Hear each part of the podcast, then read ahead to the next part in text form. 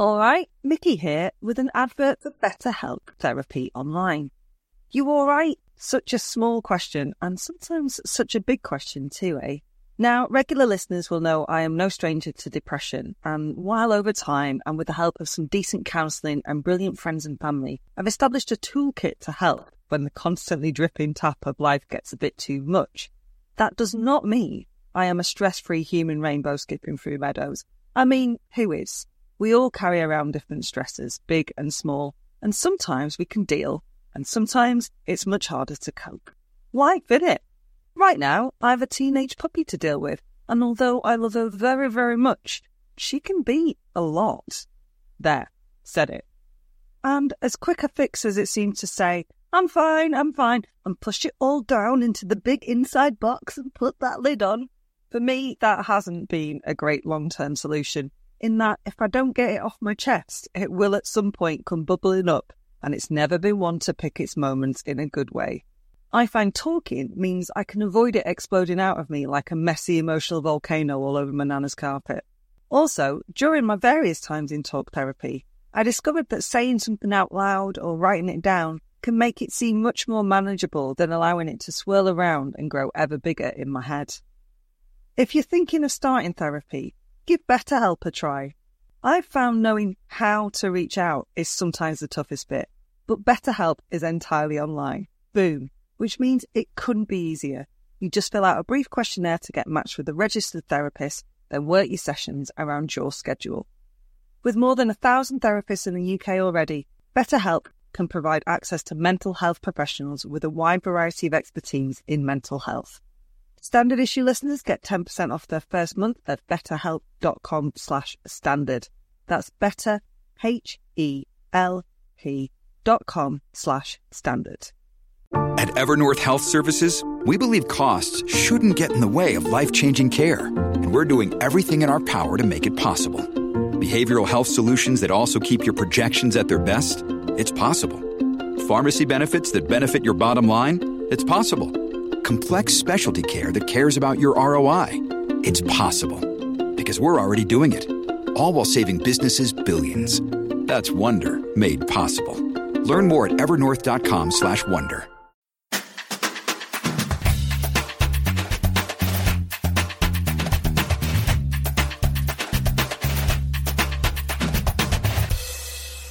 Standard issue for all women. Oh, hey there. Welcome to episode 38 of the Standard Issue Podzine. I'm Mickey Noonan, and this week I saw a drunk man on a motorised scooter carrying a boombox, and I don't know why, but it's given me hope that the world can be a better place. Ah, I know. He was having a lovely time. He was living his best life. Being his best self. Lovely. I'm Hannah Dunleavy, and I still can't open my fucking windows. And sorry, guys, that's going to be my fact every week until Cambridge Council lets me open my windows again and takes the scaffolding down so I can open my windows again. So I don't know. Apply some pressure on Twitter, maybe. Love Hannah. Hashtag free Hannah's windows. I'm Jen. Free Hannah Dunleavy. It's really stressful. not not being able to open surprised. your windows. It's been quite warm of late. yeah. I'm Jen Offord, and I'm crushing on Doria Ragland. Later on, we chat to the awesome Debra-Jane Appelby about this weekend's Comic Con in London and fall down a geek wormhole. American comedian Kate McCabe comes in to talk to us about gun control. Mick and I chat to broadcaster, journalist, activist, and bona fide icon Caryn Franklin about being a feminist in fashion. And I do Disney's Meet the Robinsons. No, me neither. But first, reproductive wrongs, pickles, and hashtag suck it. It's time for the Bush Telegraph. Q stink.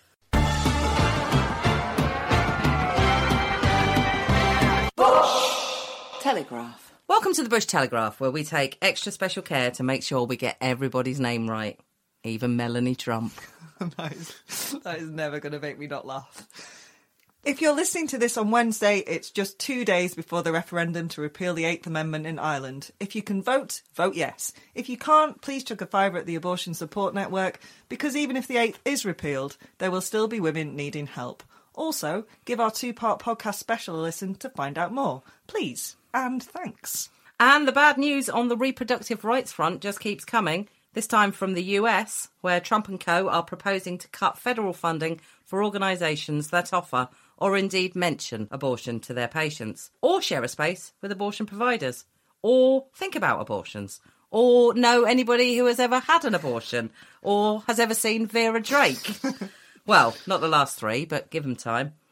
Planned Parenthood called the proposal dangerous and outrageous, and senators, including Nevertheless Warren, signed a letter calling it part of a broader assault by Republicans on the health, safety, and economic independence of women and their families. Those midterms can't come soon enough, right? Oh, oh, I'm sorry if my voice is a bit muffled. I've got my head in my hands. Oh, God. Okay, bit better.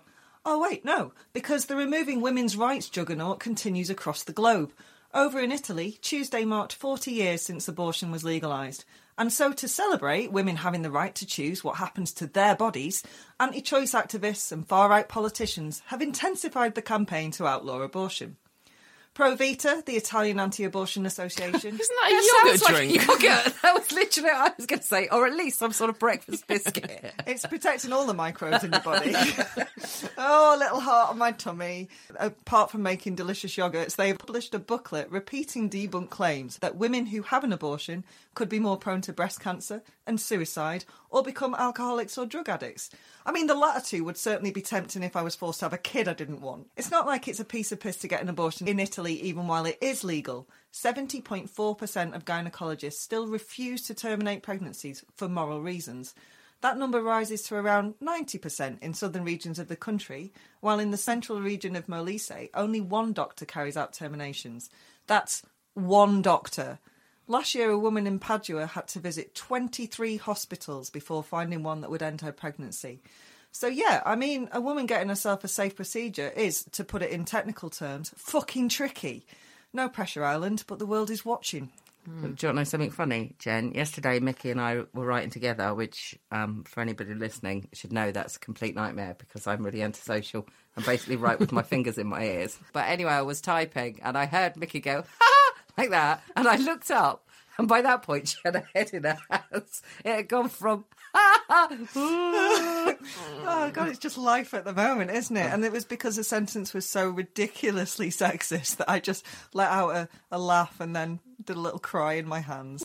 Last week, an app was launched by Hestia, London's leading domestic abuse charity, and the Vodafone Foundation to help victims of domestic abuse. The charity says one in three people surveyed said that they would not know how to help a friend or family member suffering from domestic abuse. It hopes that the first app of its kind will help those in need access support via its online directory, linking them to local services. The app is also designed to log incidents of domestic abuse without actually saving any content on the device itself, but in a secure journal tool in either text, audio, video, or photo format. The app has been launched with the support of the Home Office. Well, we all know how bad they are at keeping hold of documentation, don't we? So um, that's good. And it is expected that it will be adopted by police forces. So we are obviously all for anything that helps women suffering from domestic abuse, but perhaps it'd be more helpful if there hadn't been a 45% cut in the funding for refuges, for example, since 2010, and if there were indeed still a decent number of services for women to access. oh. Sorry. Oh. PMT Bag hasn't had the best week. Well, when has she, to be honest? Mm. Even winning the Tory leadership contest back in 2016 must have felt like receiving a steaming turd with a candle in it, and that candle turned out to have TNT written along it. What's more, it turns out she's about as good as burying news as she is at firming up a Brexit deal, as she chose the afternoon of the royal wedding to name nine. Has there been a royal wedding? I know, who knew, hmm. right? I wish there'd been something in the news about it. I might have watched that had I, like anybody, bothered to report on it at so all. weird. So weird. All the papers have just been full of actual news. it's weird. Anyway, that's when Theresa May decided to announce nine new Tory peers, presumably to bolster the Conservatives' fragile position in a House of Lords that's having none of her nonsense. The nine new Tory peers are Sir Eric Pickles, Oh, God. Peter Lilley, Meat Faced Jizz Clown, Pew Pew, Barney McGrew, Cuthbert Dibble, and Grub. Eric Pickles, right? Oh, The thing about him is but I he am. looks like Jabba the Hutt. No, he looks like, and he sounds like, and his name is like someone who should be in the the Labour Party. In fact, I became convinced that he and Tristram Hunt had been some sort of Freaky Friday body swap. Yeah. Because Tristram Hunt, that sounds like a Tory. Doesn't make sense, looks, does it? Looks like a Tory. Yeah. Sounds like a Tory, as in the accent. Yeah. But yeah. Isn't Yeah. a Tory. Yeah. And yet Eric Eric Pickles. And if Eric Pickles wasn't in the Labour Party or indeed the Tory Party, he also sounds like he should be selling meat out of a van. Mm. So yeah, there has been a royal wedding. Has there been a row There has been. There has been. And, you know, proof, if Ivanka Trump were not proof enough that the word feminism can be applied to literally anything nowadays, came the news that Meghan Markle was making a, and I quote, striking feminist statement at her wedding. What does striking feminist statement mean, I hear you ask? Burning her bra, chaining herself to the fence at Greenham Common, kicking Prince Philip in his elderly ballsack. Of course not. By that, they meant walking herself down the aisle. And by that, they meant walking herself part of the way down the aisle after her dad, who was originally supposed to be doing it when it wasn't part of a striking feminist statement, was unable to attend. Yeah. I mean, what I loved about it was she had to basically she had to do the fucking hard bit by herself. She had to like I would have I I find the idea of like the concept of being given away like I find it like a horrible idea were I to be married. Sorry Papa Offord, but you're not doing it because I fundamentally disagree with it. But you'd be shitting your pants if you were her and you had to, in like, I don't know how many billion worldwide viewers, you're doing that walk on your own, right? But then fucking Prince Charles comes in at the last minute, typical man, saved Larry the last fucking minute. day. Yeah, absolutely. Oh, yeah, no, he's he's stepped in after she's done the hard bit herself. Good on him. Well done. What's that- the hard what bit is of the hard walking, bit? Jen? No, I think it's more that like I've I felt like I would probably have wanted a mate with me at, at that point. It's just walking, in it? It's just quite a lot of people watching though, mate. It's quite a lot of Yeah, but True. I mean, I can fall over steps that aren't there. So, but you Shut know, up. it just adds to the circus. fucking long dress as well, mate. But didn't she have like kids holding the train? Yeah, but you couldn't trust any of those shits. No, they were like, Uh, now, this all sounds they were cute, but they were they were like, yeah, This all sounds to me, Jen, like you watched the royal wedding. mate. I had a royal wedding party where my friends came round and we dressed up as if we were attending a wedding. Did you go as a cultural stereotype again, Jen? No, I didn't, and not this time. I just wore a frock that I've worn to a wedding before. It was quite. I have to say, the Charles and Diana wedding we watched at my auntie Tina's house, and my nan made me put a dress on it to watch it on the telly, which I wasn't best pleased with. exactly what I did to my friends so yesterday. it's nice to see that you're keeping up her traditions. She would be gladly turning, oh no, lying stationary in her grave Yeah, at just- that news. just lying, resting. Just just lying resting, resting yeah. happy. Classic Disney values. I enjoyed it. I enjoyed the pastor Bishop Michael Curry. He was great. It was entertaining watching like every member of the royal family try really hard not to piss themselves while he like actually injected a bit of like sort of fun and enthusiasm into what was otherwise a bit dry. I, I wonder whether it was a bit like I went to a Catholic school, which obviously we all know. Um, I went to school in Bedford, mm-hmm. And a around Bedford there is uh, a couple of air bases, American air bases, and actually there's a lot out where I am in Cambridge as well. So it's actually a, a small but you know solid American community. And we went to church once on some day that you have to go to church because that's what you have to do in Catholic school Tuesday. and they had they had uh, like a guest preacher and it was one of the guys off the air bases had come to talk to us about religion. And we were about i'd say 13 14 and although obviously there was the range of children there probably from 12 up to 18 all sitting in there and this guy comes on and said i look into this audience i'm not going to do the accent because it was like a bit southern i look into this audience and you know what i say and we were waiting for that what what they say to you which is like happy bright young faces that are going into the future you know like the next generation and we're all sitting there Well, and they say that at Catholic school. Yeah. Well, no, but like, we're looking at shame. Well, that he said, I see masturbation, fornication. And we were all like, this is the best thing I've ever seen in my life. And all our teachers are shifting really uncomfortably, and the actual Well, priest going. masturbating in assembly will make you shift Yeah. uncomfortably. But the um the, the actual priest looking like how did we book this guy? How did nobody know what he was going to say? And he basically gave us a fifteen minute lecture on touching ourselves that we all just pissed Was ourselves it like laughing with at. tips and diagrams? Well, no, unfortunately not. Yeah, no, he Yeah. did. He Was it didn't, like that? No, he didn't quite go Okay. there. To be fair, he just sort of talks about love a lot. He was really, he, he was very happy. He, he was having a lovely time. Hashtag. Hashtag a lovely time. Idris Elba was at the wedding.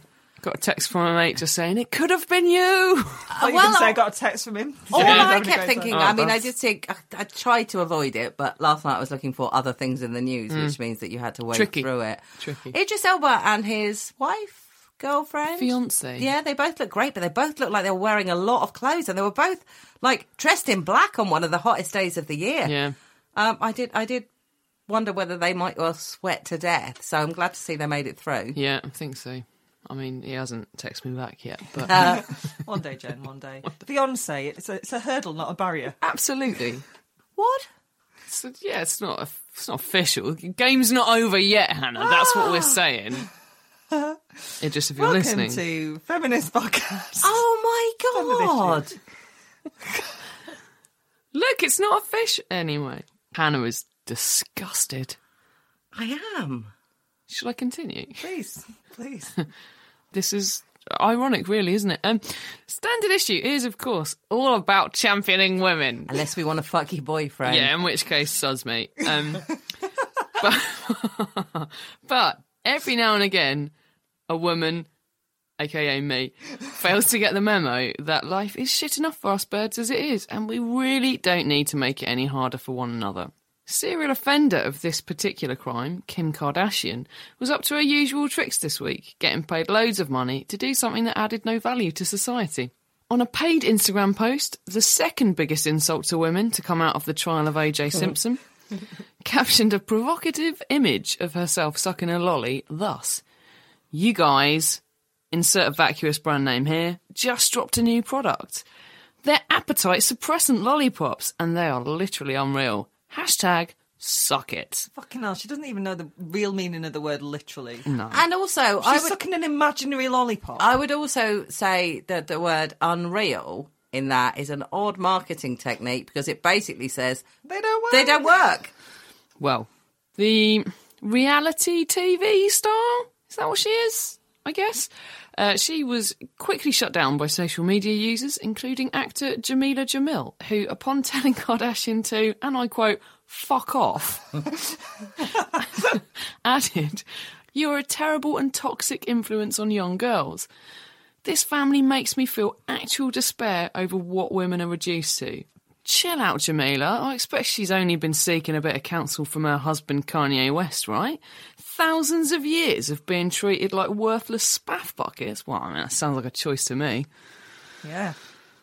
Want a bit of good news? Yes, please. Yay. Friend of the show and all round good egg, Cariad Lloyd won three, count them, three chunks of glassware slash perspex at last weekend's British Podcast Awards for the excellent Griefcast. Well done, that woman. Hey! More news next time. Well, you have equal pay, but you know they're not equal, are they? Sexism of the week. It's that time of the week where we don our tightest lycra to run rings around the patriarchy. Women's activewear brand Sweaty Betty found itself in hot water last week after launching its new kids line. The brand was forced to remove a campaign image from its website following criticism that the image sexualised the young girls featured in it.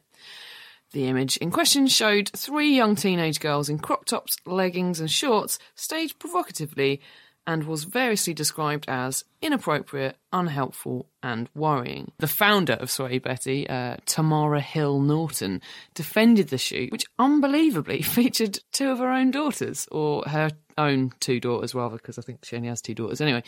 And she said the shoot was fun and playful. Political correctness gone mad, eh, Tamara? She added that the brand's ethos was to empower women through fitness.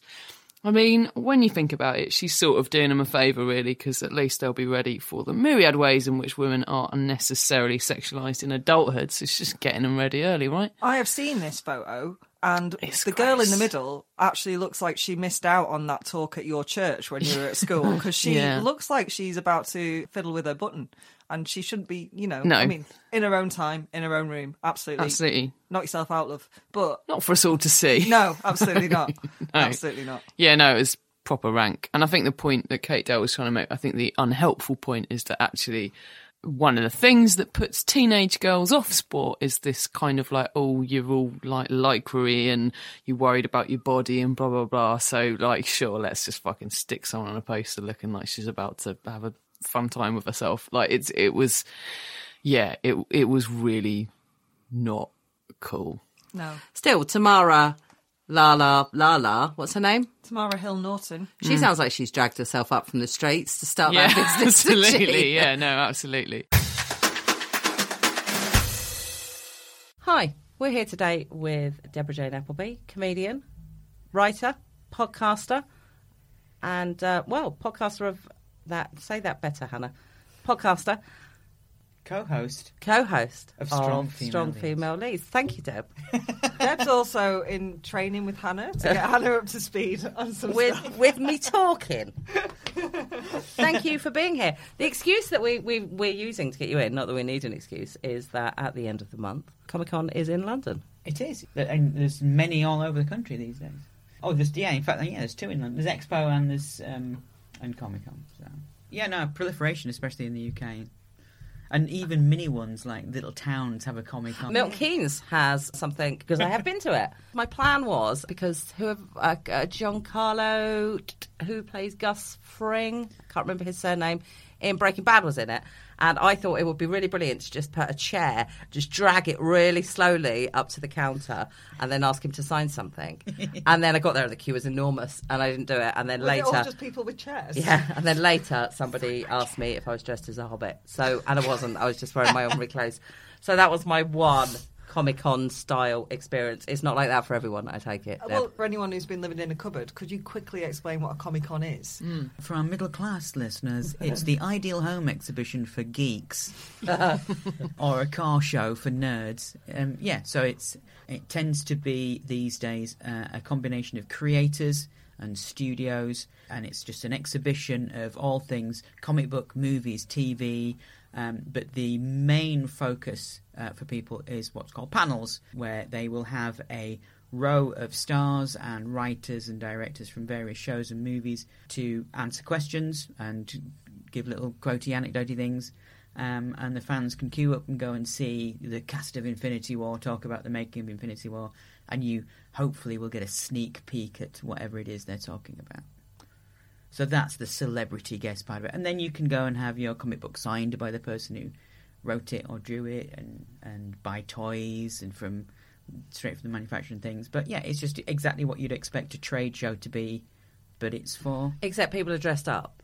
well, that's the other thing is that people will dress at cosplay. If you uh, listen to our Strong Female Leads cosplay episode that we did a couple of years ago with Dr. Suze, one of the great things is that you can go dressed as your favourite character, and they do have cosplay competitions, which is you know essentially fancy dress competition, but it's fancy dress turned up to eleven because you get people who who genuinely look like someone has just 3D screenshotted a video game character and they've turned up with with everything down to the last jewel and Yeah, knife. my sister's painted her entire body blue and then was wearing a red wig. I think it's from Avatar. an X Men. No, I think No, it's it's an X-Men. Mystique. Oh. yeah, yeah. She was like having a lovely time, but sweating, just like rivulets of blue just dripping down her. I've got a She-Ra costume at home. Maybe it's time to get it out, you know. Her. Well, it, uh, uh, the, the giggle at the end of the table there is is my fiancée Catherine, who uh, strong female leads listeners will know as, as as chipping in every now and again as she's on her way to the kitchen.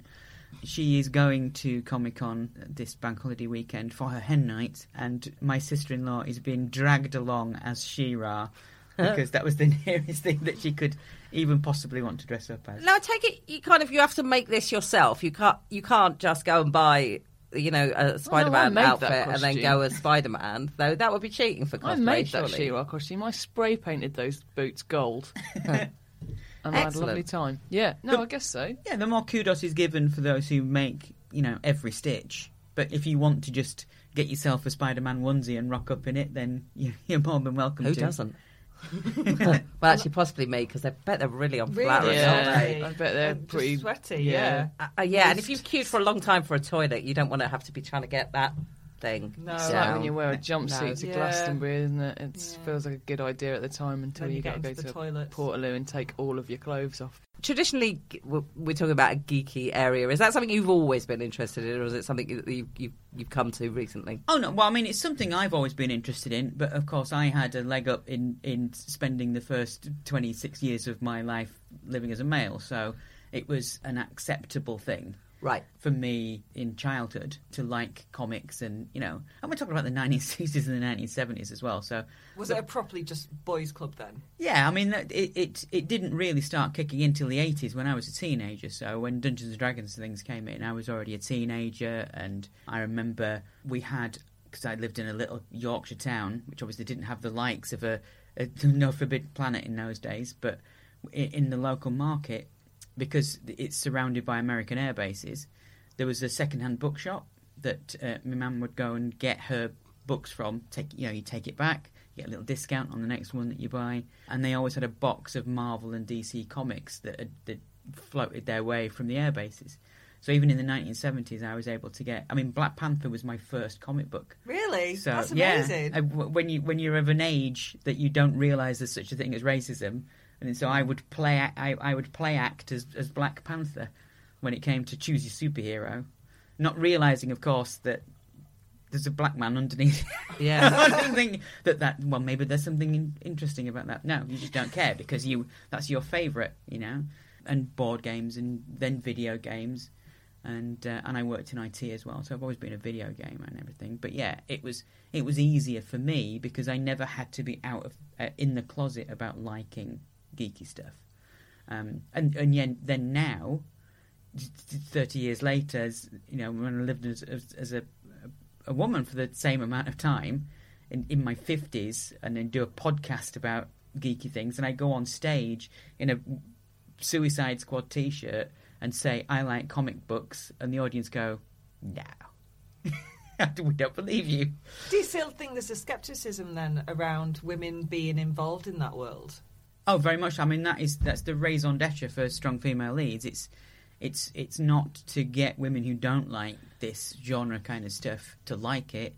It's we pretty much think everybody does. They're just in the closet about it. You know, the, uh, we have a there's a, a lot of people get in touch with us to say, you know, I didn't realise I was a geek until I listened to your podcast.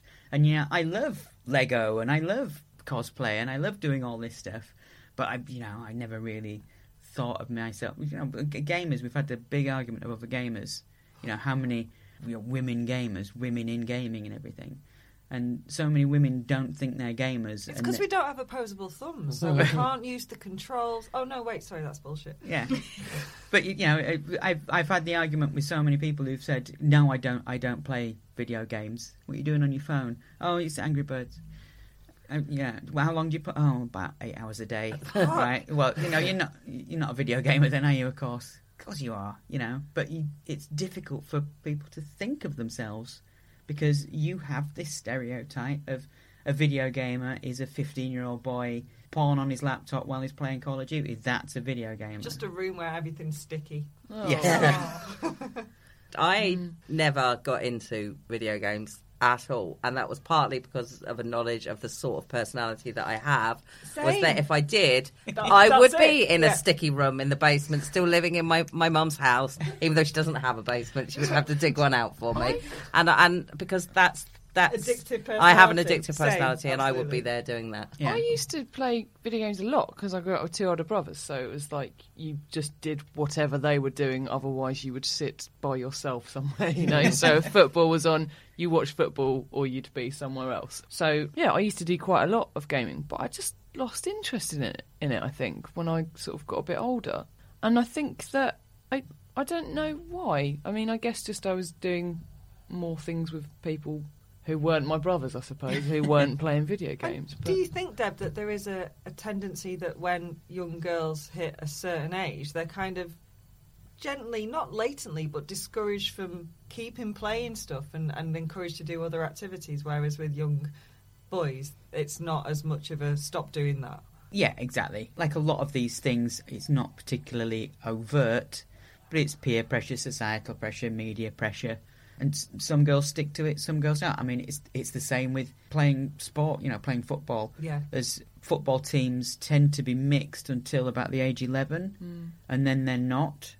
And the girls who may have been playing for five or six years with the same boys now have to join a girls' team, which could be ten miles away because there's not as many girls' teams, and so they give up. You know, mum and dad can't take them to every game, then they start to wane. Uh, at the same time, they're kind of, you know, the society is pushing them into, you know, you should be doing this, you should be liking this. Um, I think also, again, I suppose another football comparison. I, it doesn't. It strikes me that it's not a world that's particularly welcoming to women. It's not really made with women in mind, is it? It's like the characters are always the. There'll be like a couple of female characters, and there'll be these like super real- sexualized Yeah. kind of. Yeah. Uh, and yeah, so it's not necessarily something that like a teenage girl is going to look at and be like, yeah, that's for me. Yeah, I mean, if you if you go into any comic book shop, the the the female staff and the, you know when you the few female staff and the female customers do tend to be of an alternate lifestyle variety. So they uh, it's it's always been sort of the uh, the last bastion of the outsider anyway, has as geekery and nerddom. Um, so girls who feel that way feel as comfortable to stay in it, and they probably have strong male friends within the genre as well, um, and don't feel the draw to the uh, you know the the preppy cheerleader, just seventeen, boys and pop music side of it anyway. Because when they try to do that, they're rejected by the mean girls. So Yeah. you know, just, just trying not to constantly stick to tired tropes, but unfortunately, that's what being a teenager Yeah. is just a tired trope these days. What about the Comic Cons themselves? Are, are they friendly towards women, or is uh, is it shifting? yeah, yeah. That, uh, two years ago, that would have been a very naive question, um, but it, it's it's uh, certainly since last year. There's now a lot more focus on we need to cater to what is potentially fifty percent. Well, it makes smart revenue. economic sense, This is the doesn't thing it? with really? football. Again, with sport, I'm always like, there's like a market of another half of the population that Yeah. you could be making money out of. exactly. Why aren't you doing it? I mean, it's yeah. I mean, we've had this argument over um, uh, Black Panther. In uh, you know, it's uh, uh, uh, amazing. You know that that if if you include this these vast swathes of the population, all of a sudden they spend millions of pounds and dollars in your company representation. Who knew? Who's yeah. going to engage with this character? Who's going to engage with a character that's a woman? I know, a woman, Woman. maybe. Yeah. But yeah, there's been lots of problems, especially when it comes to cosplay. Whether you read comic books or not, you've got an idea of what the average female comic book character and female video game character A look like, B wear. So if you have extremely attractive 18 year old girls who've made this fraction of a costume and then are wandering around the the O2 or or the Expo or San Diego Comic Con in a place that is populated almost entirely by sweating teenage hormones in half a Spider-Man outfit, you can pretty much imagine that harassment can be a problem. However, there are things like Geek Girl Con um, and coming to London this year, at which Strong Female Leads are championing and going to go to, is the all-new ClexaCon, which is a culture and media convention for LGBT women. So Oh, wow. really narrowing it down to there's enough people to who want to go to these things that you don't just need to have one big Comic Con anymore. You can have a Comic Con for your representation. When was your first one, and what did you dress up as? Uh, I've only been to one. What? Why Uh, have we got her in as an expert? How many have you been to? None. There you go, that's That's why. why you're in as an expert. So uh, no, I I went to one. I didn't even need to dress up. I've Yes, never been uh, to one. Uh, I didn't dress up either. I I I attend BlizzCon every year, which is the convention for Blizzard games, so World of Warcraft, etc. Okay. It's in California, Oh, that's cool. and I attend it virtually through the BlizzCon virtual ticket, which is twenty four ninety nine. Do they just like hologram you in? It's pretty much yeah. So you just it's it's everything's streamed live. So there are apps that allow you The to future. yeah. Yeah. So you're just in a blanket cape and your pants, right? exactly Exactly. Uh, Comic Con has their own. Um, San Diego Comic Con have their own app, their own video channel, which runs things all year round, and uh, so you can virtually attend Comic Con as well. But now I'm I'm sort of vaguely agoraphobic and antisocial, so the idea of being crammed into the expo at, at London Fair City enough. Airport with a, with the ten thousand sweaty geeks queuing up just to get some known mark to sign a poster doesn't really appeal to me whatsoever. Well, my sister has got a brilliant picture of her with Brian Blessed. She's dressed as Jason from Friday the 13th. and Brian Blessed's just having a roar. He's just blesseding it up. Yeah, excellent. Yeah, my better half has, has um, attended far more than I because she's the cosplayer in the Are family. you waving or putting a number I on it? waving. She's I was waving. waving. Um, so I've been to three. So Yeah. my first Comic Con, I went as Chi from uh, manga, which Chi is a Persocom, which is a personal pleasure bot. Oh, like poor dirty old Samantha. Yeah, um, It's heavily soiled. Heavily soiled getting worse, Samantha. unfortunately. For listeners, um, Catherine is extremely attractive. I once dressed as Lara Croft, so I suppose I- it was it was for a birthday party though, not a cosplay thing. we got pictures. There must be some somewhere. Is this a Not dirty on me, though. story? okay, thanks for coming, Deb. That was brilliant. Send pics. No, actually, genuinely, we should do a proper end, shouldn't we? Yeah. Thank you very much. Uh, tell us where people can listen to Strong Female Leads and when they can find you and Kate. Well, yeah, Strong Female Leads is out every other Thursday when I can get my act together, and we have just started year three, season three. Crikey.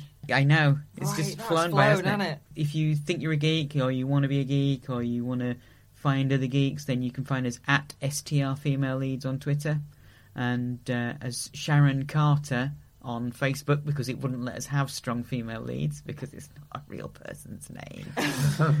Thanks so much. and it's been an absolute pleasure. Hi, we're here today with American comedian Kate McCabe. Hello. Now, we've been trying to get Kate in to talk to us about gun control since the Parkland shooting Yep. in January. And this was the first available date that we could match up. And sadly, it's become topical It's again. fresh in the news again. Yeah. So this is largely a coincidence, but I saw a young girl being interviewed on CNN and she said, I've always thought that something like this would happen here eventually. And that's probably like the saddest thing I've seen in absolutely ages. That's terrifying, isn't it? It that really you're going is. through your school days going, is it going to be today? You know, when you think about what a kind of school drill used to be when we were in the Cold War versus the drills that students are learning nowadays, it's in their face every day. And uh, unfortunately, the numbers of school shootings also validate the need for those kinds of drills, which is kind of sickening. I think it was somebody, you know, in the Twitterverse recently commented the fact that school shootings is even a term, that there's enough of them that we can classify something as a school shooting is upsetting. Like if, when you think about that, that's a category of violence in America, is school shooting. That's the frequency with which they occur. What were the drills then? Did you have to do drills at school? I'm an old lady, so I'm from a different generation. Possibly younger than us, but Yeah, I, I mean, and I also went to Catholic school. If we had any kind of drills, it was more like keep Jesus is on. coming. yeah, exactly. Put your guns away. Jesus is coming. Look busy. Uh, yeah, so it was a different culture back then. Um, the first big one that I think people remember from you know my generation is the Colorado one, right? So that was when God, what was that like twenty years ago? Columbine. Columbine. Columbine. I beg your pardon, Columbine. Uh, I think that's like that is in Colorado. Yeah, I it think. is, Colorado. Yeah, it's like yeah. I think that was like ninety seven, something like that. Yeah, so 20 odd years. to me felt like the first of like I would don't want to call it a trend. I want to call it a marker in history of like when these things just started to become more regularly normalized in our lives. This is us becoming desensitized towards violence against children. Your own country is the war zone. People that live in places like the Gaza Strip, that's a daily occurrence to them as they th- they see things like that. But that's how frequently these are happening in America, where we're starting to get desensitized to it because they come so fast and furious that it's starting to feel less surprising. The grief is because it's like a steady flow. It just becomes normalized. Like you say, there was this sort of major one, but Yeah. since then they've been pretty consistent. Mm. Obviously, guns have always been available in Yeah. the US, so why Well, I think there's a lot of different reasons. I think state to state it varies how you can get your hands on guns, what kind of guns you can buy, what kind of ammunition you can have, clips, things like that. I think it is partially a reflection of the cultures that we can surround ourselves with nowadays readily. And this might be a good time to slide into the idea of incel culture and other sort of radicalized right wing thinking or extremist thinking that kids can access nowadays, or not even kids, you know, uh, adults, anyone who goes on a tear like that. So when you have someone who feels very much an outsider, and they are able to find a community that feels the exact same way that you do. You ever get in a conversation with someone and you're like, I hate it when people don't drive the right way. And then the more people agree with you, the more you get like wound up and feel quite righteous about the way you feel. And so you can feel like a victim as an incel does. Involuntary, involuntarily uh, celibate is what incel stands for, if anyone doesn't know. And those are communities that are starting to feel victimized because women won't sleep with them, treating women like a commodity, like it's their right to have sex. That community starts to sort of stoke the flames and that person starts to feel more righteous about any violence that they might play out towards the people that are withholding this air quotes right from them. The right to have sex is what they're sort of defining sex as. It's it's their right to have sex with whoever they want to. And that's something that maybe we didn't have in the 50s was like you're able to find this group of rabid radicalized angry people that will justify and help you justify this kind of violence that you want to play out in frustration. So the internet. Hmm. That yeah, I don't want to be clip about it or curt and that oh that's that's the problem. It's not guns it's the internet. Because it's it's both. It's a perfect Yeah. marriage. It's the righteousness you feel that you get from the internet because you can find those communities and then the easy access that you can get to these guns.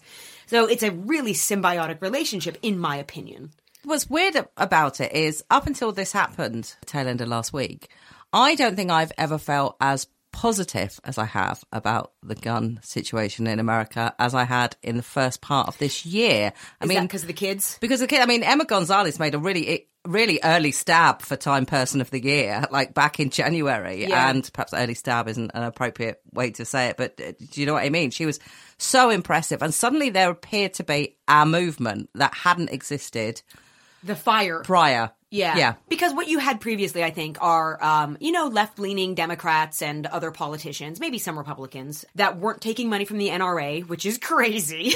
so, so people that were, you know, rallying against guns, but that's what you see is sort of like the same kind of politicians arguing. But now you have the fire of th- these kids that are becoming really politically significant, and as well they should. You know, these are the future policymakers, and these are the people that are being affected by it the most. A really positive thing I read just this morning was about the police chief in Houston. Is a guy, uh, Chief Acevedo is his name, or Acevedo, basically come out on Facebook and said, I am tired of arguing about gun control with people. We need common sense gun laws. You know, I'm tired of this being such a, a hot button issue on the political spectrum. If you're going to argue pro gun stuff, get off my Facebook page, which is kind of interesting for a police chief to say that. Houston is also, it's the fourth largest city, I think, population wise in America, and they are one of these sort of like immigration hotbeds. And they're supposed to be doing a lot of ICE stuff, stop and ask questions and, and you know, Sorry, just for our listeners who might not know what ICE is. the immigration police essentially. Okay. And he has also said, as a police chief, he is dealing with inhumane and impossible policies that are coming from the top, obviously. And he is trying to work in ways where he doesn't see people in his community suffering. They are not doing as much intervention as they're kind of being ordered to do. He said that these are people living in his community. He wants to see his community thrive and be harmonious and not have this anti-immigrant attitude. And it just makes me feel like, hey, there's a there's a good police chief. Now, I don't know that much about him outside of those two things. I'd love to maybe read a little bit more about him, but that's also hopeful. You've got the kids and then you have sometimes like strong voices in authority that are actually starting to say, "Hey, cut the shit. What's happening is is really bad and I'm not going to kind of just march to these orders that I can see are more harmful than helpful." So Trump's suggestion that to stop school shootings, they should arm the teachers. That's a good idea, right? The thing about Trump is he's a great idea factory. You know, he's just got uh, so much wisdom. The best we're all benefiting ideas. from. No one's had better the ideas. best people, the best ideas. Hillary didn't have any ideas. No, No, ideas. I, No well, women don't generally. She was too Uh, caught up in those emails, though, mate. Yeah. The sh- What about them though? What about those? What about emails? those emails? What yeah, about what them? about the emails? The thing about Trump is he has the things that he wants to do, and you can't move him on those things, right? But, but everything else that he doesn't want to, that he doesn't know about, which is basically anything that doesn't result in him getting money. So, like other policies, the half of him that wants to be popular means that he's very malleable and very susceptible to whoever talked to him last. So you had a meeting that he had with Democrats where he actually was volunteering to move forward on gun control policy in a huge way. And it was about to happen. And then a Republican literally lent into him to be like, "Uh, no, Mr. President, we need to talk to the NRA tomorrow. And he was like, uh, it just changed in an instant. He is that much of a tumbleweed blowing in the wind in some of his policies. So you had him almost making positive steps on gun control, but then the NRA came to talk to him and he completely shifted. So he's not helpful. He got on board with this idea that I think came from the NRA that teachers need guns. And I come from a family of educators, so that makes me so sad to think that my sister, my mom who's retired, would have had to have that as part of their training. You'd think they'd look at the police and realise that it's not necessarily helpful, right? Yeah. But also, it just Yeah. doesn't seem a practical solution to any problem. And the thing that I don't understand as well is obviously after Dunblane, there was a massive change in gun law over here in Mm. the UK. In Australia, there was an incident that happened. Yeah, but, it was a massacre at Port Arthur. Yeah, and then they changed it. And we've not had we've not had it Yeah. since. It's- Why isn't America going, oh hang on? Isn't that isn't it the case more that in the cities in the US, like the the gun ownership is not as big an issue Well, as this is the whole thing too, where it's like you get into sort of like the cities with their liberal elite. It's people that are less fearful because they're educated. Yeah. Right? So without dumping on the middle of America, they're just more susceptible to kind of like these fear based ideas that get you to buy the gun. That get you now that's what I have a question about because obviously we've been to Ireland recently Yeah. um, to look at the Eighth Amendment. We are familiar with the sort of propaganda that is circulating about that. We're obviously familiar from Brexit of the sort of propaganda, and also from the election of Trump of like the idea of fake news. But the NRA really stands alone in the level of of propaganda that it puts out into the world. I mean, the idea that that, that false flag operations are touted every time something like this happens, and that people out there read and, and believe it, or whether they do believe it, or whether they just want to believe it because it reinforces their particular worldview. But I, it's extraordinary. it's really hard to pull people out of that as well because why would they not believe that picture of Emma Gonzalez isn't her pic? There's a picture of her tearing up like a target, and you know, right wing kind of meme generators and websites have changed that picture to her tearing up the Constitution. So obviously, in an, in an attempt to sort of vilify Emma mm-hmm. Gonzalez, they've doctored this photo, and now that's what's circulating amongst gun, gun owners, is, and you know that's their their way to villainize this person. It's hard to get someone to believe that the other thing is true. Especially when Alex Jones has basically been accepted into the heart of the White House. Yeah, Really? it's coming from the top. There was some butt nugget on Twitter the other day who suggested not only arming teachers, but we need less entrances and exits into schools. The problem is there's too many entry points into schools. Yeah, that's what you need, a Wowee. bottleneck.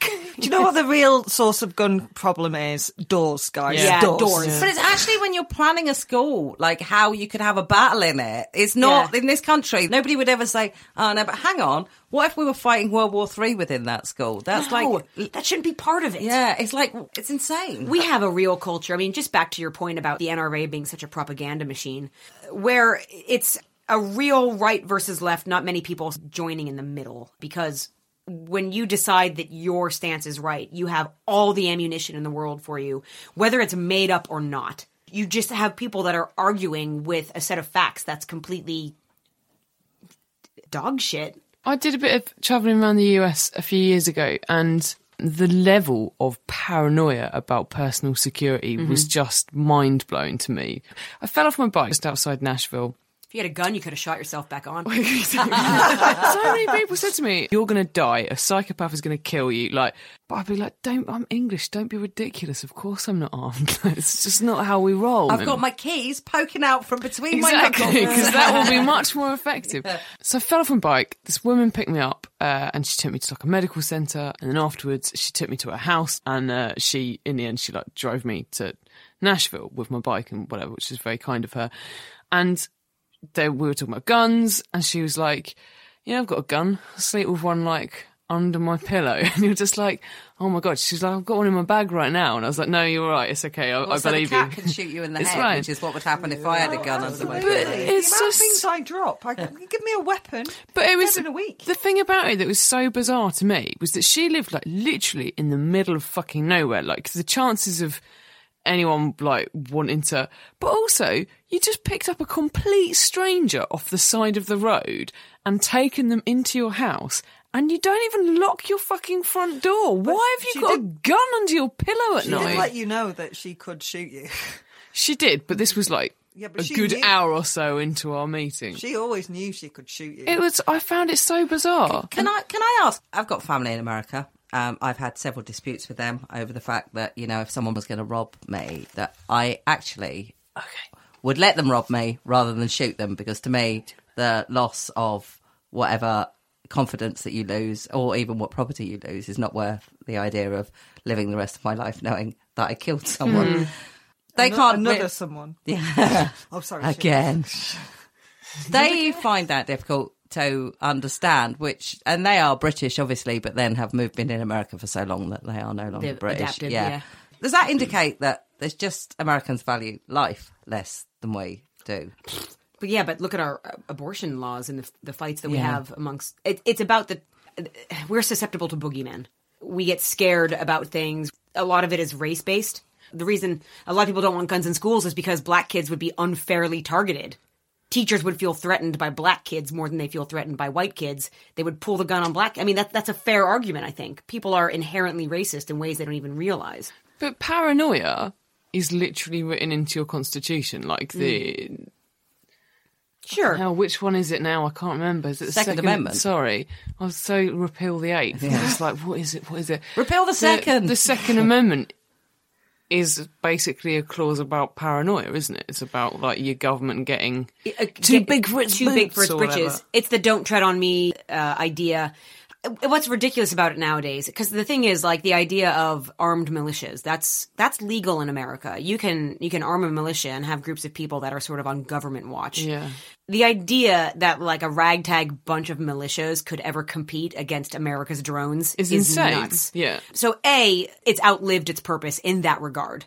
There's countries that have gun laws that are doing okay with the guns they have. Like I think it's fine over here to have shotguns, is that right? Like you can have like hunting rifles and You, shot you have to get it like signed off by your GP and stuff like that. There has to be. It's like quite a. There A is a deal. process for doing it that There's- takes some time. shooting ranges. You know, you like guns? Go visit a gun at a shooting range. Have fun pretending that you're Arnold Schwarzenegger in Commando. Kill those clay pigeons, the Yeah, fuckers. great. Have a good time. You know the pictures of that Caitlin, what's her name on Twitter, that was Yeah. driving me crazy. Caitlin Marie.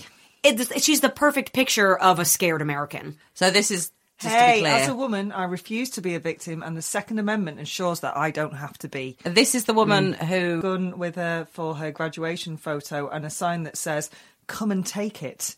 Yeah, in a place where uh, historically uh, an American shooting happened. It's in that song. The I'm being a shit guest right now. It was that university shooting. Kent Oh, uh, thank you, Ohio. Kent State, Ohio. yeah, Yeah, that's the song. yeah. Neil It's Young. the Neil Young song. Ah, yeah, yeah. yeah. There's another graduation photo from a woman called Brenna Spencer that says, I don't take normal college graduation photos, and she's wearing a Women for Trump t shirt. I'm not even going to stop, but a gun tucked into her leggings. It's interesting you mentioned Kent State because Kent State Was cops on? was was cops on, but actually, when you look at the the body count of Kent State, it was actually quite low compared to what's going on now. Yeah. The the shock to the system that was caused by Kent State. Now you say a school shooting that has four people killed, and then move on because in a fortnight there's going to be a, be a a whole one. lot more. Yeah. Oh, when did Vegas happen? Has that even been like? Has that been eight months yet? The the amount of people that were killed in Vegas. When was that? It- like that's so fresh out of of our memory. Well, one of the first things you ever wrote for us was about the Pulse shooting in Miami. That's right. It's what two years ago. Yeah, But like I mean, it's, you can draw a parallel to what hap- what's happening in the White House right now. Every single day, some more news about what Trump is doing or who he's tied to or things like that. They come over and they they they erase the the days before because there's no room to kind of entertain all the ideas in your brain. You're so busy looking at the next fucking shitstorm he's caused Yeah. that you're not thinking about the other policies that he's sneaking through or that have just happened or Yeah. Oh, Stormy Daniels is coming forward. Oh, but we're gonna pull out of Iran. how do you feel about the future? Is is there hope? Am I wrong to think that there might be hope? No, you you can't be wrong. I refuse to let you be wrong about that. anything. Uh, oh, oh no Don't be god wrong, that's Emma. unbearable Let's have Kate next week. I I mean, regardless of what's happening, like I'm st- I- I'm still a very proud American. I am surrounded by people that feel like I do. That this is like our darkest timeline, and that we have people that are better than this. Because just to be clear, you're not from intellectual East Coast America, are you? No, I grew up in Erie, Pennsylvania. The border of Pennsylvania and Ohio, it's the Great Lakes region. Pennsylvania is always a swing state. It's always uh, a battle between red and blue in Pennsylvania. It's one of those states that like presidential candidates spend a lot of time in because they're like, we need your votes, Pennsylvania, because it could go either way. Yeah. I love where I grew up, but you know, there's parts of Pennsylvania And it's beautiful. It's yeah. very Yeah. beautiful. You know, there's like parts that are, you know, yeah, people there that for some reason will have a Confederate flag. It's like, you're the North. Is that how much you hate black people? Is that you are willing to be on the wrong side of history? That like you don't even know that you're you're above the Mason Dixon line? So yeah, it's it's I'm not the point is I'm not from um, New York City. I'm not from Los Angeles. You know, my mom has never lived anywhere but Erie, Pennsylvania, and she's a, a forward-thinking woman. And you know, they're out there. I think the thing is, it- we're dealing with propaganda machines all the time. There's lots of people who are easily swayed by whatever the most convincing argument is. And what's more convincing than you're going to die? And here's how you're going to do it. So vote for us so that you don't die in that way. The Democrats just don't have that kind of message. Our messages are hey, let's make things more socialized so that they're more effective in society and let's help people who are poor Yeah. and gays should have marriage rights. Whereas the Republicans, they run on racism, homophobia, fear of the immigrant, and things that feel more urgent. And just so- fear. I Yeah. think mm. fear. Like the NRA want us to think that, that guns protect the most vulnerable, when the fact is they kill the most vulnerable. Yeah. But they put in so much money into politics. Yeah. I mean, that's where I want. I want the hope. I want. The, I want that. You know, it, it's the hope thing. Yeah, but it just feels like money's always going to win the day. Right now, the machine needs to be about smashing the propaganda. We need our message to be louder than the fake doctored pictures of Emma Gonzalez. We need to take that to people who are forwarding it and say, like, that is a doctored image and you're a bad person for passing it on. Do your research. Stop being such a dumb shill. Don't let your brain go to sleep because you're so scared. That seems like a I really was going good to say that, that that's a message to end on. Um, come back and talk to us about the midterms, Kate, when they happen. I will, 'Cause That's gladly. going to be exciting. Thanks very much for coming in. You're welcome.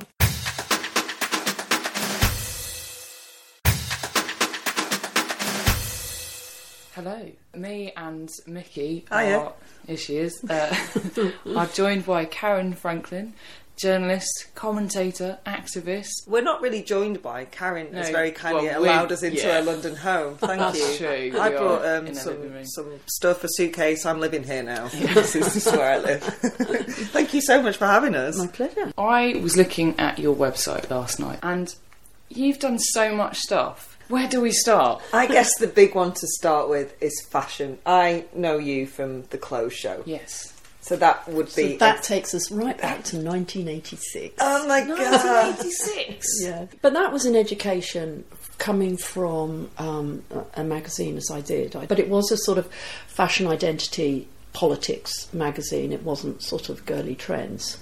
And so I made this graduation from what was essentially quite an underground post punk magazine to a very overground, you know, the BBC, with massive, massive audiences. And it was really that moment where I fully understood the power and the responsibility of of fashion that fashion has and how people bring it into their lives and look at what fashion is saying as though it's coming from a really authoritative taste leadership position on what it is to be a human being. But that's when I started saying, well, we could be doing this and we could be looking at it from this way and we could bring this in.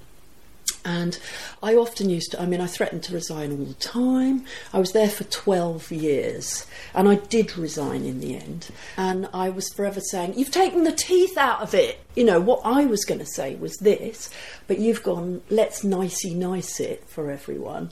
So, I mean, I've got a, a lot of gratitude for that opportunity because I learned so much about life, about my profession, about myself, about others. And there were some amazing women on the team that we kind of colluded together to get stuff through. I mean, one example I was pregnant in 1992 with my um, first daughter, who's now 25, and I was being filmed as a kind of head or shoulders thing Oh quite goodness. often. And I was like, what's the big deal? You know, Yeah. I think I'm looking quite notched. There wasn't really uh, maternity, maternity wear then, but Yeah. I was sort of dressing my entire kind of stomach as though it was a sort of, uh, you know, prize cushion. It was like, you know, sort of that was where the, you know, the, the focus was. And I kept saying, can we just do a head to toe? Why has it got to be like somehow people can only see me? Like a Disney film, like babies Yeah. are only delivered by But I storks. remember that. Do you remember in the nineties? I think it was Melanie Blatt in All Saints. I remember her being on like Top of the Pops, and she was pregnant. and Neneh she- Cherry before that. Oh right, Neneh okay. Cherry did a massive um, kind of dancing. She was quite heavily pregnant. Um, so there, you know, there were those of us who were kind of going, Yeah. let's, you know, let's not, pre- let's pretend we don't do this. So, you know, for me, that was as much a part of being visible as as a woman with something to say Mm. as actually throwing the spotlight on something that was happening around, say, lack of fair trade or thin models or amazing garments, exciting designs, top designers. You know, it was all part of it. And interestingly, you know, the experience I would go on to have would be that the shock of being a single parent and working full time. I say that just, you know, for dramatic impact. But, you know, I suddenly sprouted a white streak.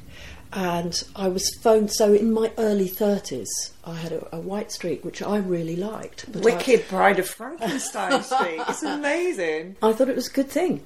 But I was phoned up from a colleague who said they've just been discussing you in a meeting and how you're looking old and they're going to wind you down. Um, What's not sending you to the farm? but there you go. In my early 30s, as a woman, I was already starting to look too old. I obviously did, you know, flip a gesture over the phone and I kept my white streak.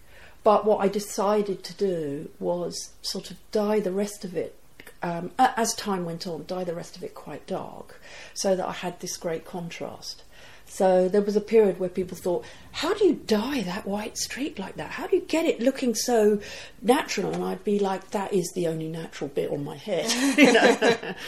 For quite a while, I had that two tone head. And then as I got to my 50s, I kept sort of saying to my hairdresser, can I just grow all this out now? Have I got enough to make a statement? Because it was still very two tone. And when I said to my business partner, right, I am now going grey in my early 50s, we just need to know that I won't get employed in the same way because we used to do a lot of live events and, you know, we'd rock up and we'd do the thing and I'd get on stage and, and you know, I, I was correct. Uh, but that, you know, you, you have to engage with the reality of, of stuff. But my business partner wasn't happy, let's say, because I was effectively saying I'm going to now be interfering with our nice little income stream. Now, fashion is supposed to be a celebration of identity, and the one thing I absolutely associate with Caryn Franklin is that Bride of Frankenstein streak. It was what stood out. But instead of being a celebration of identity, it does sometimes feel like fashion is more used as shackles for women, Mm. particularly for women. Mhm. And you decided to go back to school to sort that out, right? Well, I've always been very vocal about the unachievable body ideals that fashion promotes, and we began, you know, we did quite a lot of that on the clothes show in the early 90s. And what I saw was models getting taller, but this, you know, the, the uh, sample measurements staying the same. And I was also seeing a kind of global recruitment of Eastern European women from very poor backgrounds who were willing to do whatever it took to conform to this, uh, you know, this, this unkind and damaging sort of body type that designers were using. I think that is a wonderful word, by the way, unkind. Yeah. Yes, it is. It's unkind to, to them and to women and to everyone. Across the board. Yeah. Um, and you know, I was increasingly asking models about this story, and you know, I was finding out about how what their daily work experience was, and I was just getting increasingly more appalled. And so I began to write about it. I began to to, to, to sort of campaign in a way that you do. I worked with the Eating Disorders Association for many years. I was a patron.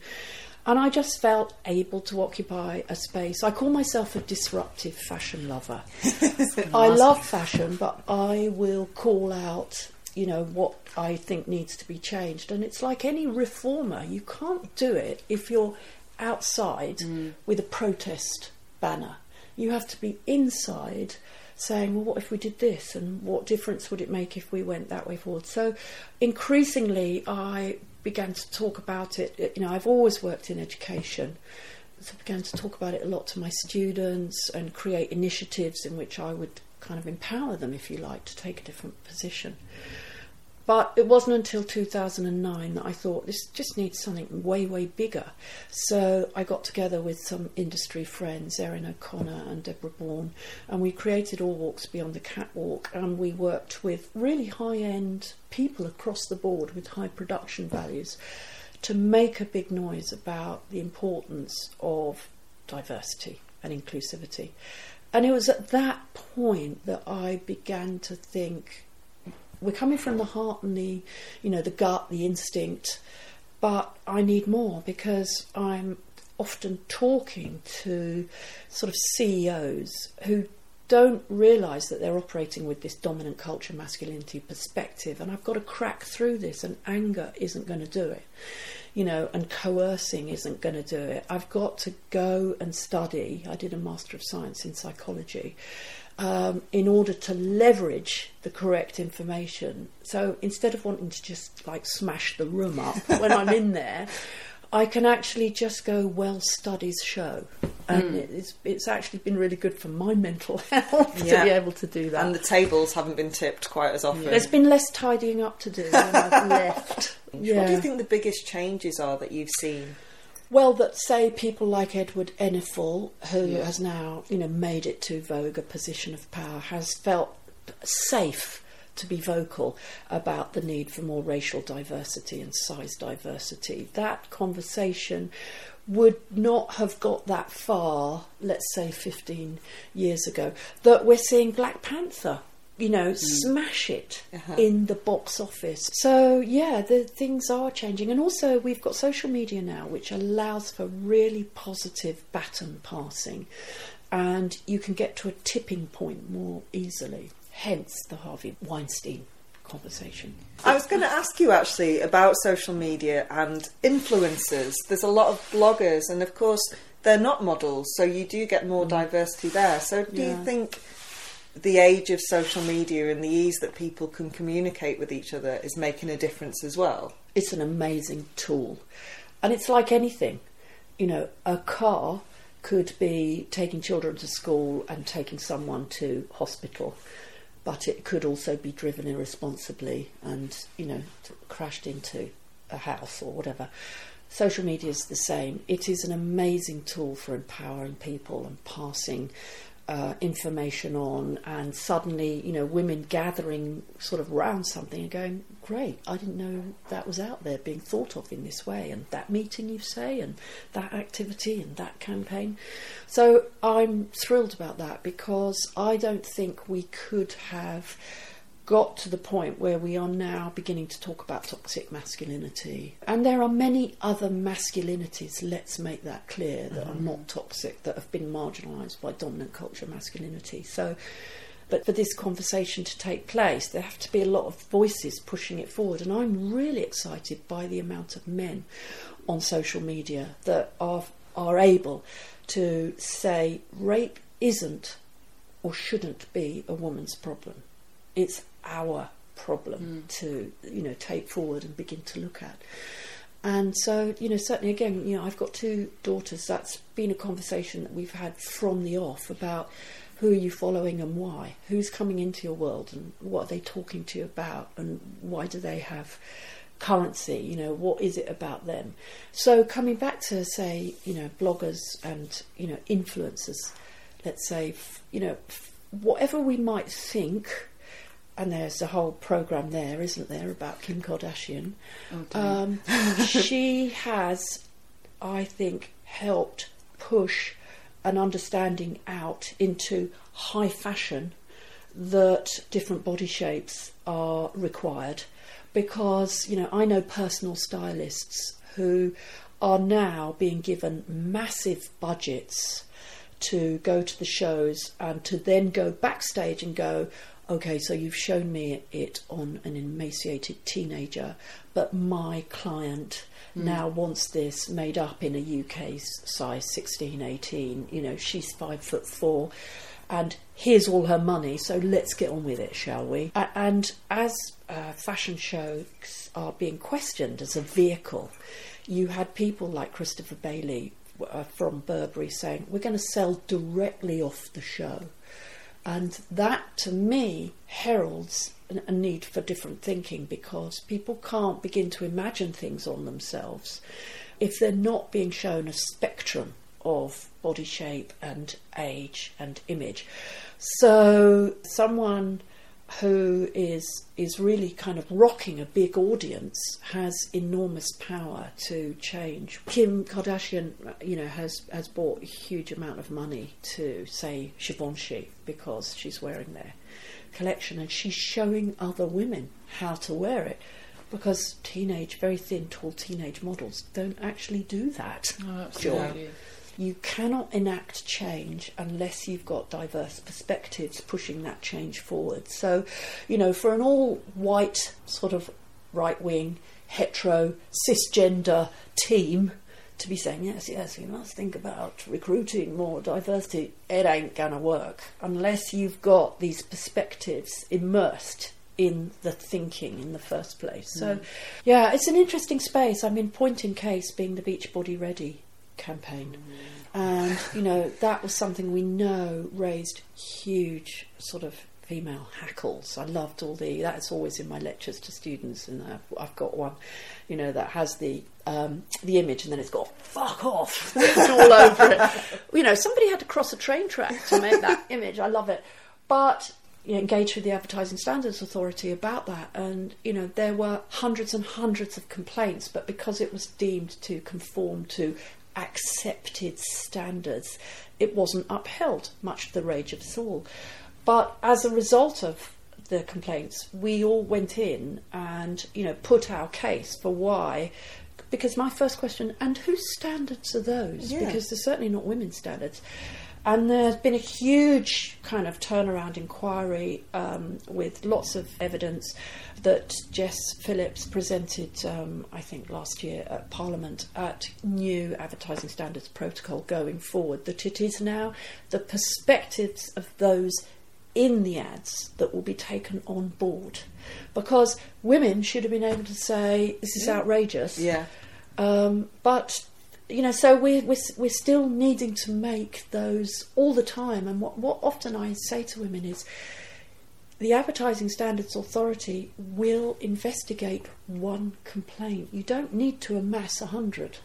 So they will have a look because they need to have an opinion on it.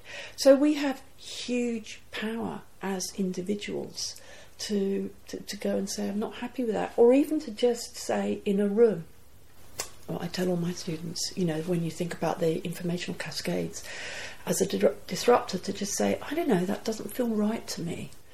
And that simple space of, you know, stopping that flow of information allows for other people to go, I was thinking that too, but I don't know, I thought, I just thought I couldn't, I didn't have the space or the right to say it. And I think that's where women have huge power, is actually channeling that gut instinct so that it doesn't have to be a big righteous declaration. It is. It can be a, a small energy where you just say, it doesn't feel right. I don't feel right about it.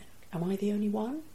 And that space in itself gathers, and that's what women do so well on social networking, and Mm. that's why I'm so thrilled about it as a really pro-social tool. Caryn, it's probably a bit uh, early in our relationship to say this, but I'd quite like you to adopt me. I've moved in, Jen. I've got the room at the back. I'll fight you for it. Um, well, I, I'm I'm just thrilled to get the chance to chat, really, because obviously, as you can now tell, I can really go off on that. Thank you. You play ball like a girl! Go on, do one, kid. Jenny off the blocks. Welcome to Jenny Off the Blocks, that time of the week where we fire a swift left hook at the patriarchy as we discuss all things women's sport. Now, just to start off with, um, if you can hear a funny noise, it's not me wheezing or like a kitten being hurt or anything. It's it's my laptop, um, and my laptop's nine thousand years old. So yeah, it's it it gets a bit angry from time to time. So yeah, don't don't be alarmed. It's just my laptop. Anyway, on the theme of left hooks, congratulations to Nicola Adams, who won her fourth professional bout against Argentinian. I'm going to struggle to say this, so I do apologise for this pronunciation. As previously discussed, I am from Essex. Um, Soledad del Valle Frias on Saturday. It was a slightly controversial win, having done so in just one round. However, that one round lasted 2 minutes and 46 seconds, but they had actually only been sanctioned to last for 2 minutes. And then, on announcing the win, the ring announcer stated that it had come after 1 minute and 59 seconds, and in theory, Valle Frias' team could actually call for a no contest. So we might have to watch this space a little bit on that, but let's hope not because it is widely considered that Adams is going to sort of start looking for a world title, and um, I wouldn't want anything to derail that because she is excellent and we do love her. Anyway, moving on to football. Congratulations to Chelsea ladies again for sealing the Women's Super League title to land them a double this season, because that's because, obviously, as previously discussed on this podcast, they won the FA Cup a few weeks ago. Mentioned on last week's podcast the retirement of Chelsea midfielder Katie Chapman. Um, well, it's all change at Chelsea going into the end of season break. First up, congratulations to manager Emma, who will be taking some time off now, having just given birth to a son. Also, it was announced last week that one of our Women of the Year for 2017, Eni Aluko, will be leaving the club at the end of the season as well. Uh, Aluko has scored 47 goals in 101 league appearances for Chelsea during two stints between 2007 and 9, and more recently in the last six years from 2012 onwards. The 31 year old set tongues wagging as she announced her departure, but didn't immediately follow up with news of where she was headed to. Personally, I thought it might have been the US, but it looks very much like it's going to be Europe. And from what's been said, we know that she's had talks with Paris Saint Germain, obviously in France, and one other European club earlier this year. So watch this space on that count as well. In a way, it's kind of sad for the league, the the English league that is, that a number of excellent British talents have gone abroad. Jodie Taylor, Toni Duggan, Lucy Bronze, but also I think it's a really, really strong endorsement of the football that we're playing here right now. So that can only be a good thing from an international perspective. And while we're on the subject of the league, we're awaiting news of the Women's Super League's restructure, which we talked about previously on this podcast as well.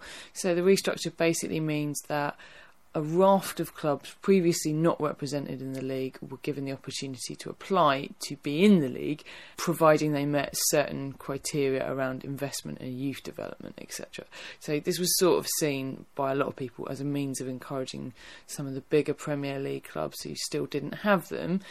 Manchester United, I am looking at you to put together a women's team. And I guess the point behind that is about branding, etc. It's easier to get people to give a shit about Manchester United as a global brand than it is Yeovil Town. It's a bit cynical, if you ask me, but I don't know, I guess if you want to make an omelette and all of that. So the big news here is ahead of that announcement is that it's been announced. Oh, a lot of announcements today. Must find another word for announcement. That former England captain Casey Stoney will manage United's women's team, who we very much expect to be approved as a new WSL team when that restructure news is out. Stoney has a bit of experience here, having joined Phil Neville as the England women's team assistant coach. And starting next week, we have the French Open, and from our perspective anyway, it'll be all eyes on Jo Konta, who was incidentally another one of our Women of the Year last year. That looks a little bit more hopeful than it had done. Um, she did all right in the Italian Open, which is her most recent tournament. Uh, she was knocked out by one time French Open champion Jelena Ostapenko in the round of 16. Elsewhere, Serena Williams is expected to make her Grand Slam comeback following the birth of her daughter in September last year. But it's been announced this week that she will do so as an unseeded entry, which means that she risks having to face top seeded players in the early rounds.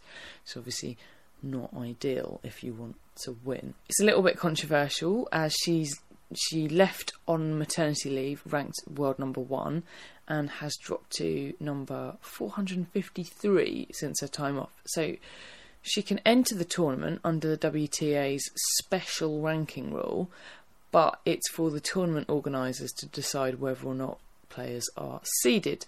The WTA is said to be considering whether or not that protection needs to extend to seeding, but obviously the tournament starts on Sunday, so Williams isn't going to be the immediate be- beneficiary of any rule change.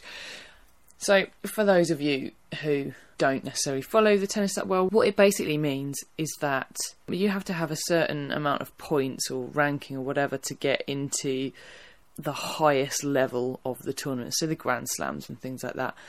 If you leave, for example, on maternity leave, you would not be able to play over a period of time, which means that your rankings would would drop because you're not getting the points you need by playing the matches.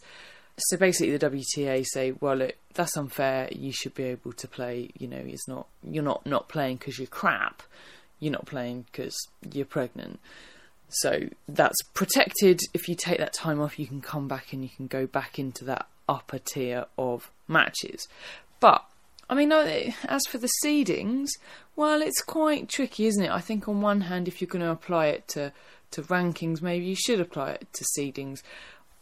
On one hand, it's a choice if you want to go off on, on maternity leave, but then, and also it does give other people a chance to succeed, and that's a good thing. But then on the other hand, in the real world, employers would be bound to keep your job open for you if you ask them to uh, when you went off on maternity leave. So why should it be any different in sport?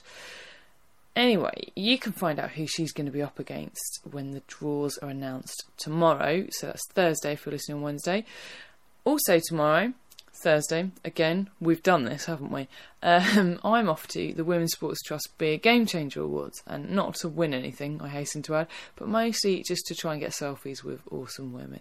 So keep your eyes peeled on their Twitter feed and possibly my own at InspireGen for more info on winners and general larks. I'll be back next time with more sports things.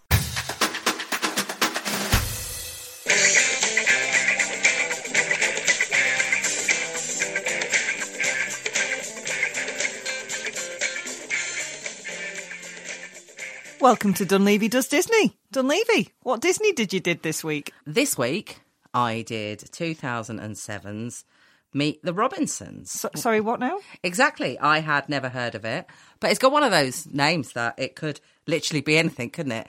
Hugh Grant rom com, horror, could be an ill-advised Robert De Niro project.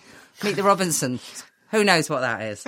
Disney's Um, branching out, isn't it? So I can say at best I was curious as to what it was. Did you guys watch it? Have you seen it before? Sorry, I did not. No. I did not do my homework. no. Did you like it? Do you know what? There's actually a really good film in here. Struggling to get Struggling out. to get out, basically. I think it was all right. I think that actually it's probably something that would improve on a second viewing. I just don't really think I'm ever going to watch it again. Is Robert De Niro in it? Uh, no. It actually tells quite a complex story that's got some revelations at the end that I think that the criticisms that I had early about it actually disappeared when I saw what the denouement was. It's actually funny in part. It seems to spaff a lot of its jokes. Its timing's not great. It doesn't seem to let jokes land and sit there. It seems to move on quite quickly, you know, as if children haven't got the time to enjoy a, a, joke. But like I say, the story that it tells, that's quite complicated. It tells really well. There's just some other stuff about it that I don't really like or didn't really like. You've been quite cagey about the story. Is that because it's a bit spoiler heavy?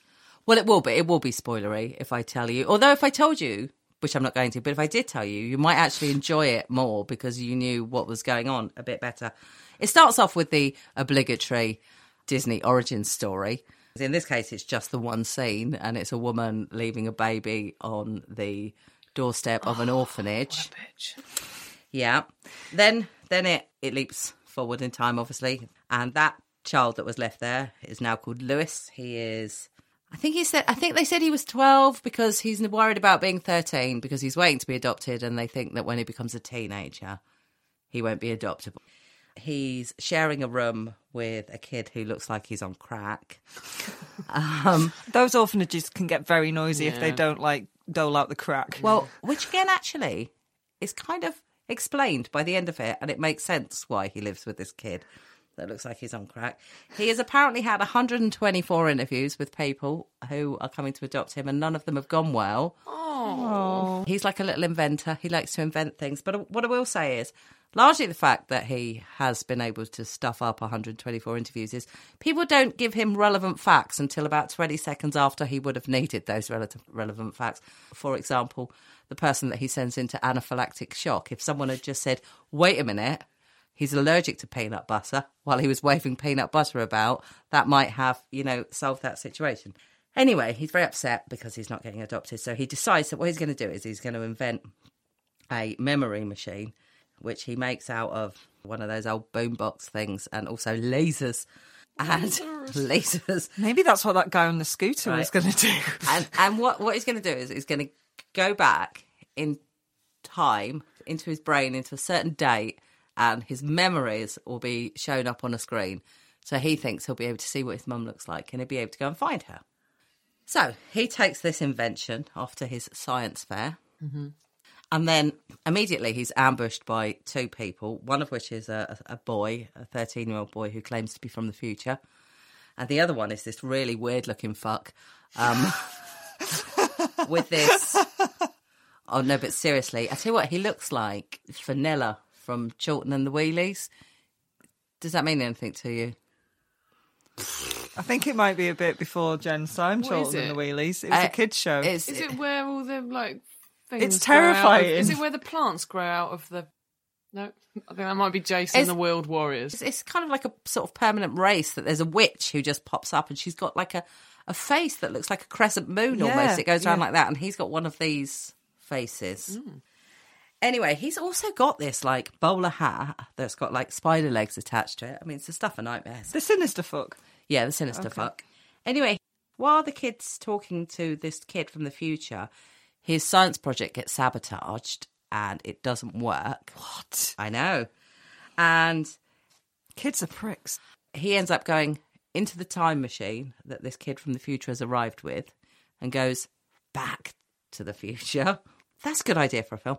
Right? He goes, back to the future with this Never kid. work. Meanwhile, weird looking fuck and spider bowler hat stay in the present. Please tell me that's how they're named in the credits.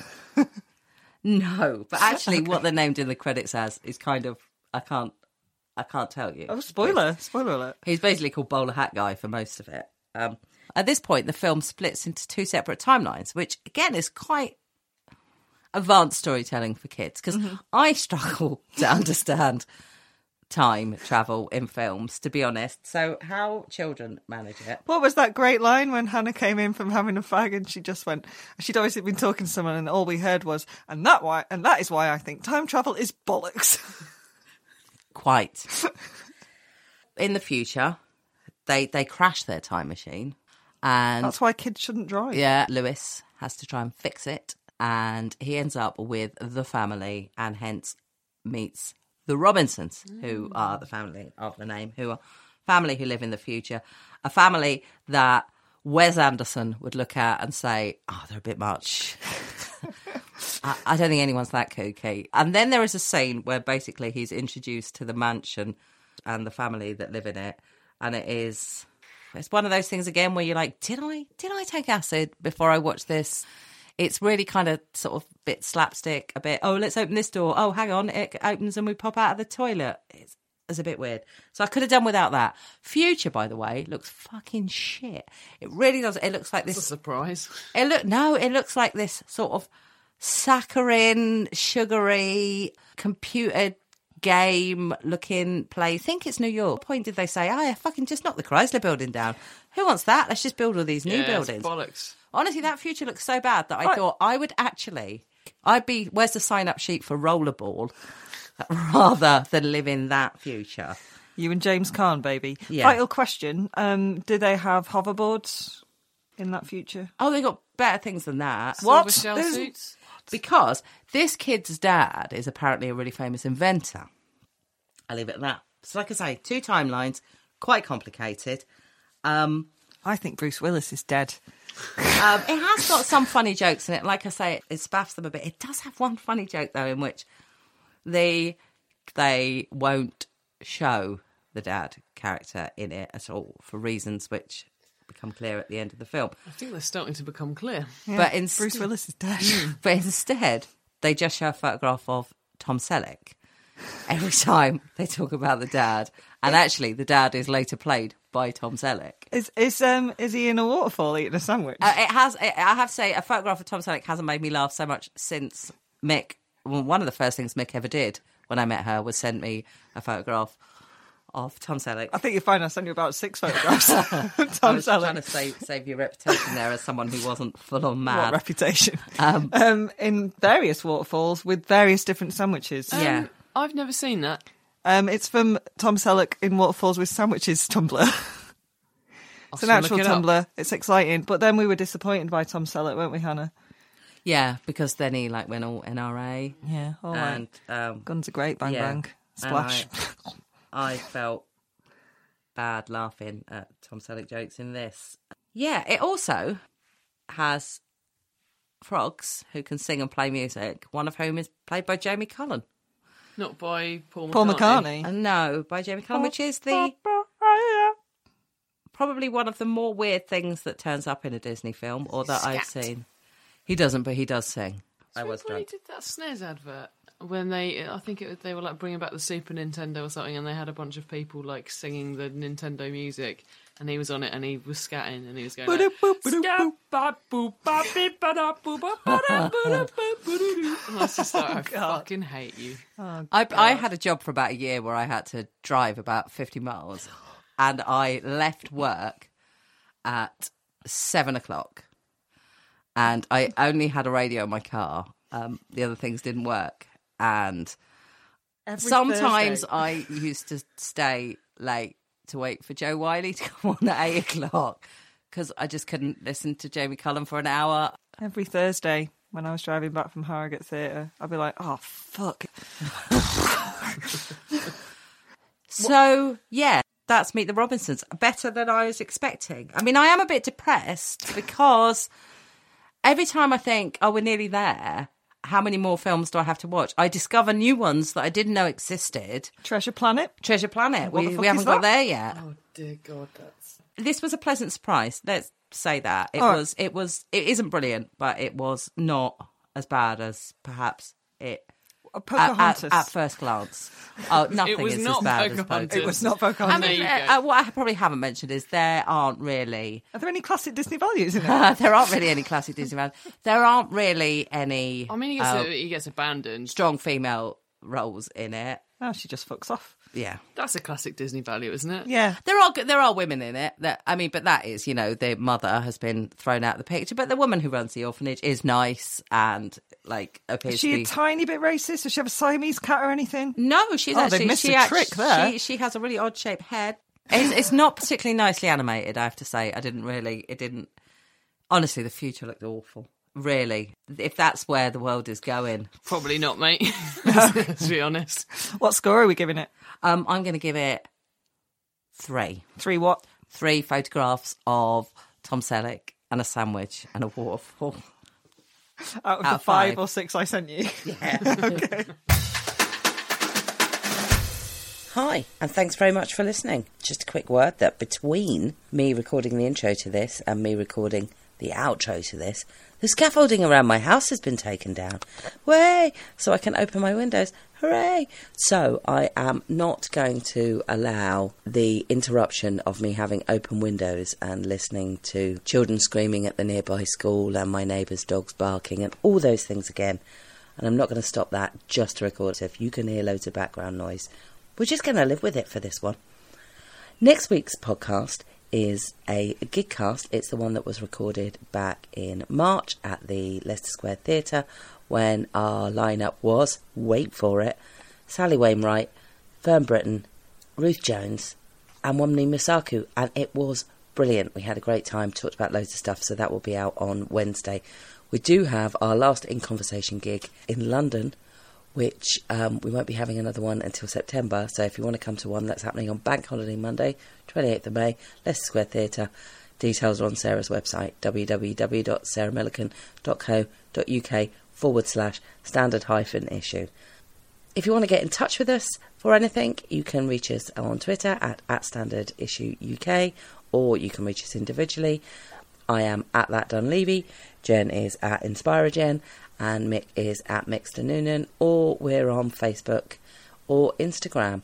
Or you can contact us through the mailbag if you've got thing, something you think we should be talking about, you'd like us to talk about it. You know, you could just subtweet us on Twitter, which is what some people do, or you could put a proposition to us via the mailbag, and that would be great. Don't forget to rate and review us if you can. I mean, I'm not telling you to give us five stars, but perhaps the takeaway message is that I am. So, thanks very much for listening. Stay frosty. Until next week.